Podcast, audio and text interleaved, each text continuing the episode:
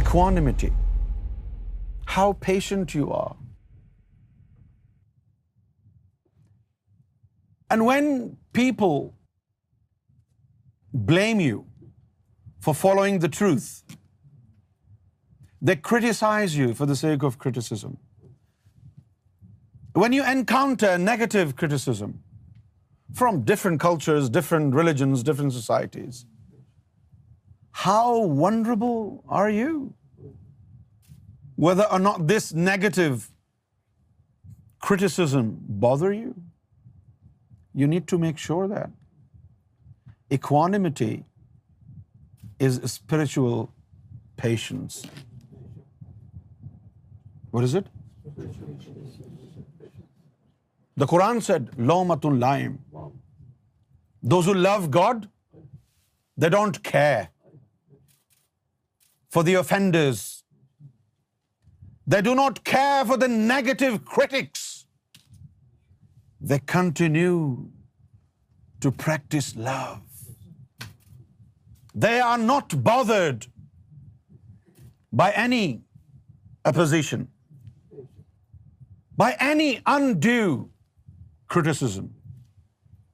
They're not bothered and that is the act of equanimity. We have to make sure we have plenty of it. Because in the path of love, in the eyes of God, only the courageous ones will succeed. If you are not the courageous one, the chances are you will run away from the middle of the journey.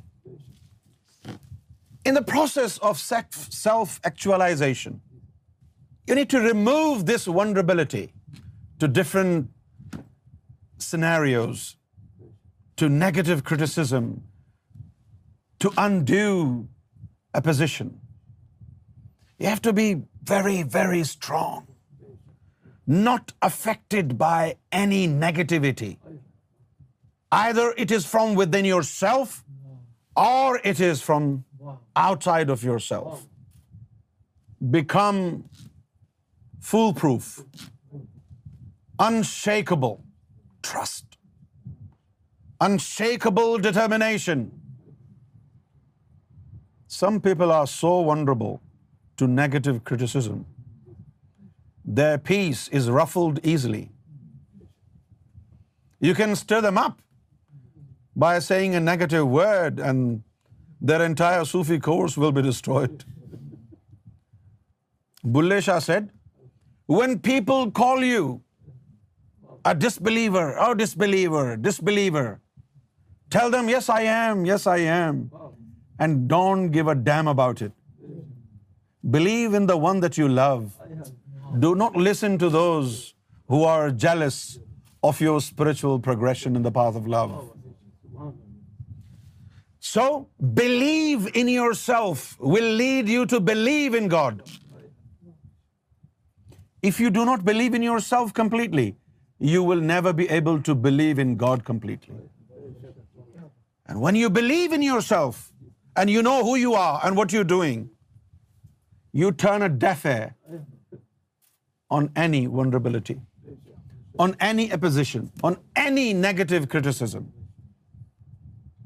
However, as a true believer in God, you will obviously be open to positive criticism, because positive criticism will show you of your flaws which you personally are not capable of noticing.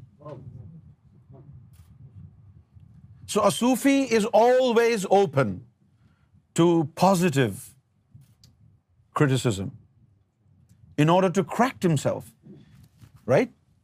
But negative criticism cannot shake his foundations. And that is the path of forbearance. And this equanimity is very important. Acceptance, equanimity, all these things. Now, these are the exoteric uh, characters of self-actualization. These are the hidden, these are the uh, uh, mental, physical and rational points of self-actualization.